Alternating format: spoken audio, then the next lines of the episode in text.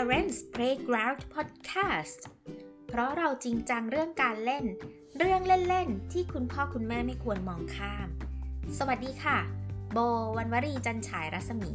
ผู้เชี่ยวชาญด้านการเล่นเพื่อเสริมพัฒนาการเด็กเล็กตั้งแต่วัยแรกเกิดจนถึง 5 ขวบ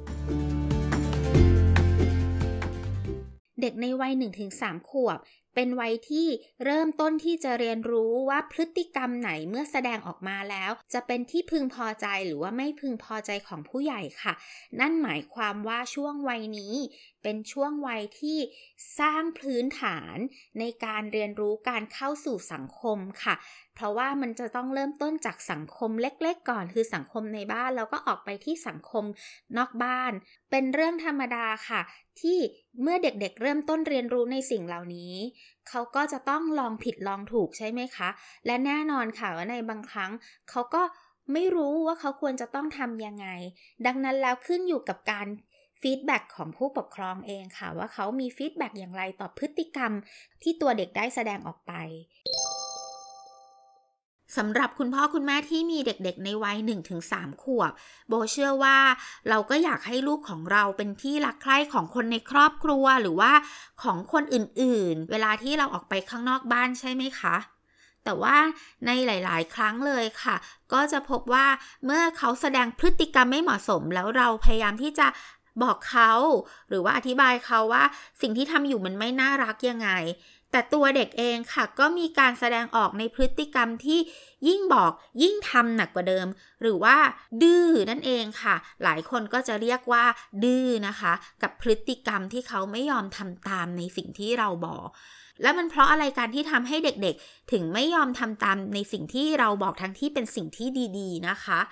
แต่ก่อนอื่นเลย โบมีเช็คพอยต์ให้คุณพ่อคุณแม่ค่ะ ได้เช็คดูก่อนที่เราจะไปสู่กระบวนการต่อไปค่ะ เมื่อเวลาที่เด็กๆ มีพฤติกรรมที่ไม่น่ารักไม่เหมาะสม สิ่งแรก เช็คพอยต์แรกนะคะ ที่คุณพ่อคุณแม่ต้องทำก็คือ เช็คว่าเด็กๆเองมีอาการ overtired หรือเปล่า overtired นะคะ ก็คืออาการที่ เหนื่อยจนเกินไปค่ะ ซึ่งจะเกิดได้จาก 2 อย่างอย่างแรกเลยก็คือ เวลาที่เขาง่วงนอนค่ะ และอย่างที่ 2 ก็คือเวลาที่เขากำลังหิวนั่นเองนะคะ เพราะฉะนั้นแล้วเมื่อเขามีอาการ overtired นะคะ ไม่ว่าเราจะพยายามที่จะพูดคุยหรือว่าอธิบายหรือว่าบอกเขายังไง เขาก็ไม่ฟังแน่นอนค่ะ เพราะว่าเขา รู้สึกว่าหิว รู้สึกว่าง่วง แล้วก็ยังไม่รู้ว่าจะจัดการกับอารมณ์ที่รู้สึกหิวและง่วงยังไง แต่ว่าข้อดีก็คืออาการ overtired เนี่ยค่ะ มันเป็นสิ่งที่เราสามารถควบคุมได้ เมื่อคุณพ่อคุณแม่ได้รู้อยู่แล้วว่ารูทีนกิจวัตรประจำวันของเขา ช่วงเวลาไหนเป็นช่วงเวลานอน ช่วงเวลาไหนที่เป็นช่วงเวลาที่ต้องทานแล้วนะคะ ก็ อย่าฝืนนะคะ ให้เขาทำตามรูทีนกิจวัตรประจำวันของเขาไปค่ะสำหรับเช็คพอยท์ที่ 2 นะคะก็อยากจะให้คุณพ่อคุณแม่เช็คค่ะ ว่าในขณะนั้นเมื่อน้องแสดงพฤติกรรมที่อาจจะไม่เหมาะสมแล้วคุณพ่อคุณแม่ อยากจะบอกเขาอยากจะเตือนเขานะคะ ในขณะนั้นเองมีอะไรที่ดึงดูดความสนใจเขาอยู่หรือเปล่า อย่างเช่น เขากำลังมองไปที่หน้าจอทีวี หน้าจอมือถือ หรือว่าเขากำลังมีของเล่นชิ้นโปรดอยู่ในมือ เพราะว่าสิ่งเหล่านี้ค่ะ ถือว่ามันจะ distract หรือว่าเบี่ยงเบนความสนใจเด็กๆค่ะ เพราะว่าเขากำลังสนใจของสิ่งนั้นอยู่ ดังนั้นเขาไม่ฟังเราอยู่แล้วค่ะ และเมื่อเราพยายามอธิบายเขา เขาก็ไม่สนใจอยู่ดีค่ะ เพราะฉะนั้นอย่าลืมเช็คด้วยนะคะว่ามีของที่ดึงดูดความสนใจอยู่หรือเปล่า ถ้ามีให้คุณพ่อคุณแม่เรียกร้องความสนใจจากเขาก่อนค่ะคำว่าเรียกร้องความสนใจไม่จำเป็นที่จะต้องเล่นใหญ่เล่นโตนะคะ แต่แค่ว่าสกิดน้องแล้วก็พยายามสบตาน้องค่ะ บอกเขาว่า คุณแม่มีเรื่องอยากจะปรึกษาอยากจะคุยด้วย คุณแม่ขออนุญาต เก็บของชิ้นนี้ คุณแม่ขออนุญาตปิดหน้าจอก่อนนะคะ คุยกับคุณแม่ก่อนนะ ทีนี้เราก็มาลองดูกันว่า อะไรที่เป็นเหตุทำให้เขาไม่ยอมเชื่อฟังเรา มีอาการดื้อเมื่อเขาทำพฤติกรรมไม่เหมาะสมนะคะ เวลาที่เราพยายามจะบอกเขา เขาก็ไม่สนใจ เรามาดูในข้อแรกกันเลยค่ะ ข้อแรกก็คือ เด็กๆขาดความต่อเนื่องค่ะ ขาดความต่อเนื่องของอะไร ของการระบุถึงพฤติกรรมค่ะ ซึ่งสิ่งนี้เป็นสิ่งสำคัญมากเลยนะคะ อย่างเช่น เวลาที่เราออกไปทานอาหารกันนอกบ้าน พอเด็กๆ เริ่มปีนเก้าอี้ปุ๊บ คุณแม่ก็บอกเขาว่าไม่ได้ห้ามปีน แต่ว่าในบางครั้งอะค่ะ พอปีนเก้าอี้แล้ว คุณแม่ก็ไม่ได้ว่าอะไร เพราะว่าบังเอิญว่าการปีนเก้าอี้ครั้งนั้นของเขาเนี่ยไม่ได้ไปชน ไม่ได้ไปรบกวนคนอื่นนะคะ คุณแม่ก็เลยไม่ได้พูดอะไร นี่แหละค่ะจะเป็นที่มาของการที่จะทำให้เด็กๆรู้สึกสับสนค่ะพอในครั้งต่อไปเขาเกิดปีนเก้าอี้แล้วอาจจะไปรบกวน ต๊ะข้างๆอีก คุณแม่ก็ดุเขาอีก แต่เขาก็จะคิดว่า เอ๊ะทำไมครั้งที่แล้วคุณแม่ไม่เห็นดุเขาเลย เขาก็ปีนเก้าอี้เหมือนเดิม เขาก็ทำเหมือนเดิมนี่ เด็กๆอาจจะยังไม่ได้ออมองรอบตัวกว้างขนาดนั้นค่ะนะคะ เขาก็อาจจะยังสนใจโฟกัสในสิ่งที่ตัวเองทำอยู่ จึงไม่ได้รู้ว่าเวลาที่เขา ทำอะไรก็แล้วแต่แล้วกระทบผู้อื่นมันเป็นสิ่งที่มันไม่น่ารักเป็นพฤติกรรมที่ไม่เหมาะสมนั่นเองนะคะ ฉะนั้นแล้วคุณพ่อคุณแม่ค่ะ ควรที่จะมีความต่อเนื่องในการระบุพฤติกรรมเหล่านั้นค่ะ ไม่ว่าจะปัจจัยแวดล้อมด้วยอะไร แต่เมื่อไหร่ที่อยู่บนโต๊ะอาหาร เขาไม่ควรปีนเก้าอี้ ไม่ว่าจะเป็นที่บ้าน หรือว่านอกบ้านนั่นเองค่ะ สิ่งนี้เป็นสิ่งที่ต้องมีความชัดเจนนะคะ ต่อมาค่ะก็คือในเรื่องของการใช้โทนเสียงค่ะ เพราะฉะนั้นแล้วเวลาที่เราอยากจะสอนเขาบอกเขา เราควรที่จะใช้โทนเสียงที่มันไม่ใช่โทนเสียงสูงปี๊ดนะคะ เหมือนเวลาที่เราโมโหนะคะ เพราะว่า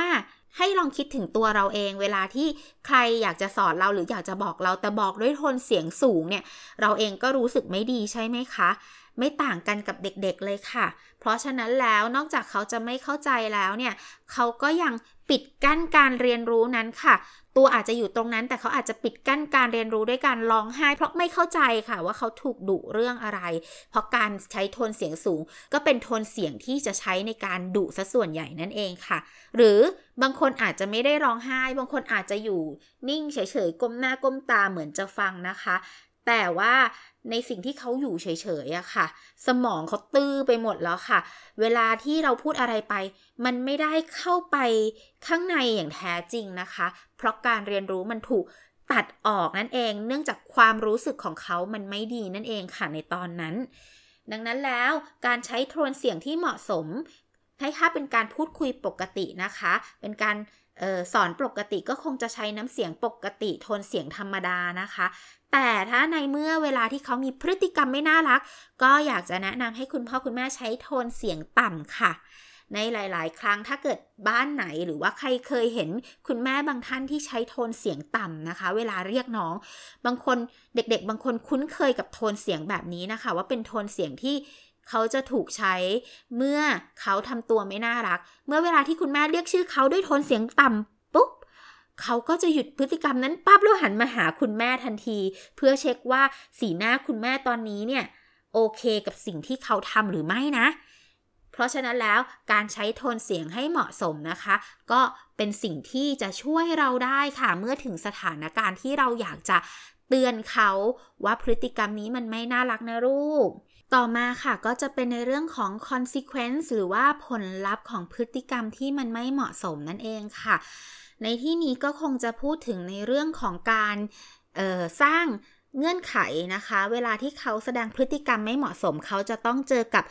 กระบวนการหรือว่าผลลัพธ์ในรูปแบบไหน ตรงกระบวนการที่จะใช้กับเขาตรงนี้นะคะ ก็คงจะใช้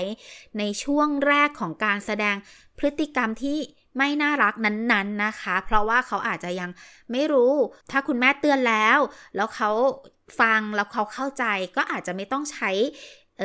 เงื่อนไขตรงนี้ แต่ถ้าเกิดเขายังไม่เข้าใจ แล้วก็ยังไม่ฟัง ก็อาจจะต้องให้เขาได้เรียนรู้จากผลลัพธ์ที่จะตามมาของการแสดงพฤติกรรมไม่เหมาะสมค่ะ ซึ่งตรงนี้เนี่ย บางบ้านก็อาจจะใช้วิธี time out หรือบางบ้านก็อาจจะใช้วิธีการอื่นๆนะคะ ขึ้นอยู่กับ แต่ละครอบครัวว่ามีแนวทางยังไง แต่ว่าไม่แนะนำให้ใช้หลายวิธีค่ะ เมื่อเขาแสดงพฤติกรรมที่ไม่น่ารัก ให้เลือกแค่วิธีเดียว เราก็คิดวิธีการนี้ไว้ค่ะ ที่จะทำให้เขาเรียนรู้ consequence หรือว่าผลลัพธ์ที่จะตามมาเมื่อแสดงพฤติกรรมไม่เหมาะสม ก็จะได้ไม่สับสนนะคะ และที่อยากจะเน้นย้ำนะคะสำหรับในส่วนของการสร้างผลลัพธ์ตรงนี้ เมื่อเขาแสดงพฤติกรรมไม่เหมาะสม ก็ไม่ควรจะทำให้เขาเจ็บที่ตัว หรือว่าเจ็บที่ใจนะคะ หมายความว่าการตีทำให้เขาเจ็บที่ตัวใช่ไหมคะ อย่างนี้เราไม่ทำค่ะ หรือว่าการเจ็บที่ใจหมายความว่าทำอย่างนี้ไม่น่ารักเลยแม่ไม่รักแล้วนะ การใช้คำพูดที่จะทำให้เขาเจ็บที่ใจอย่างนี้ ก็ไม่อยากให้นำมาสร้างเป็นเงื่อนไข ไม่อยากให้นำมาสร้างเป็นผลลัพธ์ที่จะตามมาจากการแสดงพฤติกรรมที่ไม่เหมาะสมของเขานะคะ หลังจากที่เราได้ระบุถึงพฤติกรรมที่ไม่น่ารักนะคะ โดยการที่จะใช้โทนเสียงต่ำแล้วก็ให้เขาได้เข้าสู่กระบวนการที่จะเรียนรู้ผลลัพธ์ของการกระทำของเขานะคะ เมื่อจบขั้นตอนตรงนั้นแล้วนะคะ ขั้นตอนต่อมาค่ะก็คือ คุณพ่อคุณแม่จะต้อง ระบุค่ะ ระบุว่า เพราะอะไรทำไมตรงนี้ถึงเป็นพฤติกรรมที่ไม่น่ารักค่ะ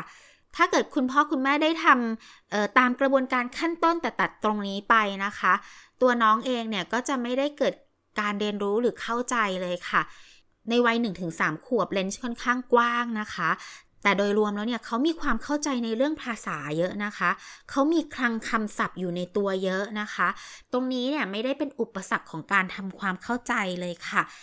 ดังนั้นแล้วเมื่อเสร็จในช่วงของผลลัพธ์ที่จะตามมาแล้ว คุณพ่อคุณแม่ก็จบมันนะคะ ด้วยการพูดคุยค่ะว่าเกิดอะไรขึ้นเมื่อครู่นี้ เมื่อกี้ลูกปีนเก้าอี้ใช่ไหมคะ แต่ที่คุณแม่ไม่อยากให้ปีน หรือคุณพ่อไม่อยากให้ปีน เพราะว่าถ้าลูกปีนเก้าอี้แล้วเนี่ยเก้าอี้แต่ละตัว มันมีความแข็งแรงไม่เท่ากัน เวลาลูกล้มลงไปเนี่ยลูกก็จะเจ็บตัวได้ แล้วก็การปีนเก้าอี้เนี่ยอาจจะทำให้พี่ๆที่เขามาเสิร์ฟอาหารเนี่ยเขาชนเราได้นะ ก็จะเกิดอันตรายขึ้นได้ แม่รักแล้วก็เป็นห่วงลูกนะคะ เท่านี้เองค่ะ เขาก็จะได้เข้าใจมากยิ่งขึ้น ให้คุณพ่อคุณแม่พูดแต่แฟกต์นะคะ พูดแต่สิ่งที่อยากจะบอกเขาจริง ๆ ในส่วนของอารมณ์เนี่ยให้ตัดทิ้งไปเลย แล้วพูดแต่แฟกต์หรือว่าพูดแต่ข้อเท็จจริงเท่านั้นนะคะ และสิ้นสุดโดยการกอดค่ะ อย่าลืมกอดนะคะ แล้วก็บอกรักเขานะคะ อันนี้จะเป็นการสิ้นสุด อันนี้จะเป็นการจบที่ฟินาเล่มากๆเลยค่ะ แล้วโบก็ยังมีอีกข้อหนึ่งนะคะ ข้อนี้ลืมไม่ได้เด็ดขาด หลายๆ คนมักจะลืมข้อนี้ไปค่ะ หลายๆ คนไม่เคยใช้สิ่งนี้เลยด้วยซ้ำค่ะ เมื่อพยายามที่จะสื่อสารกับเด็กๆนะคะ หรือว่าบอกเขาว่าพฤติกรรมไหนที่มันน่ารักหรือไม่น่ารัก โดยส่วนใหญ่แล้วเราจะพอยไปที่พฤติกรรมที่ไม่เหมาะสมค่ะ เพราะสิ่งที่ไม่เหมาะสมมันดูจะ Impact มากกว่า เลยทำให้พฤติกรรมที่เหมาะสมเป็นสิ่งที่สมควรทำอยู่แล้วนี่ จึงถูกการเมินการเพิกเฉยไปค่ะ เพราะฉะนั้นแล้วโบก็เลยอยากให้คุณพ่อคุณแม่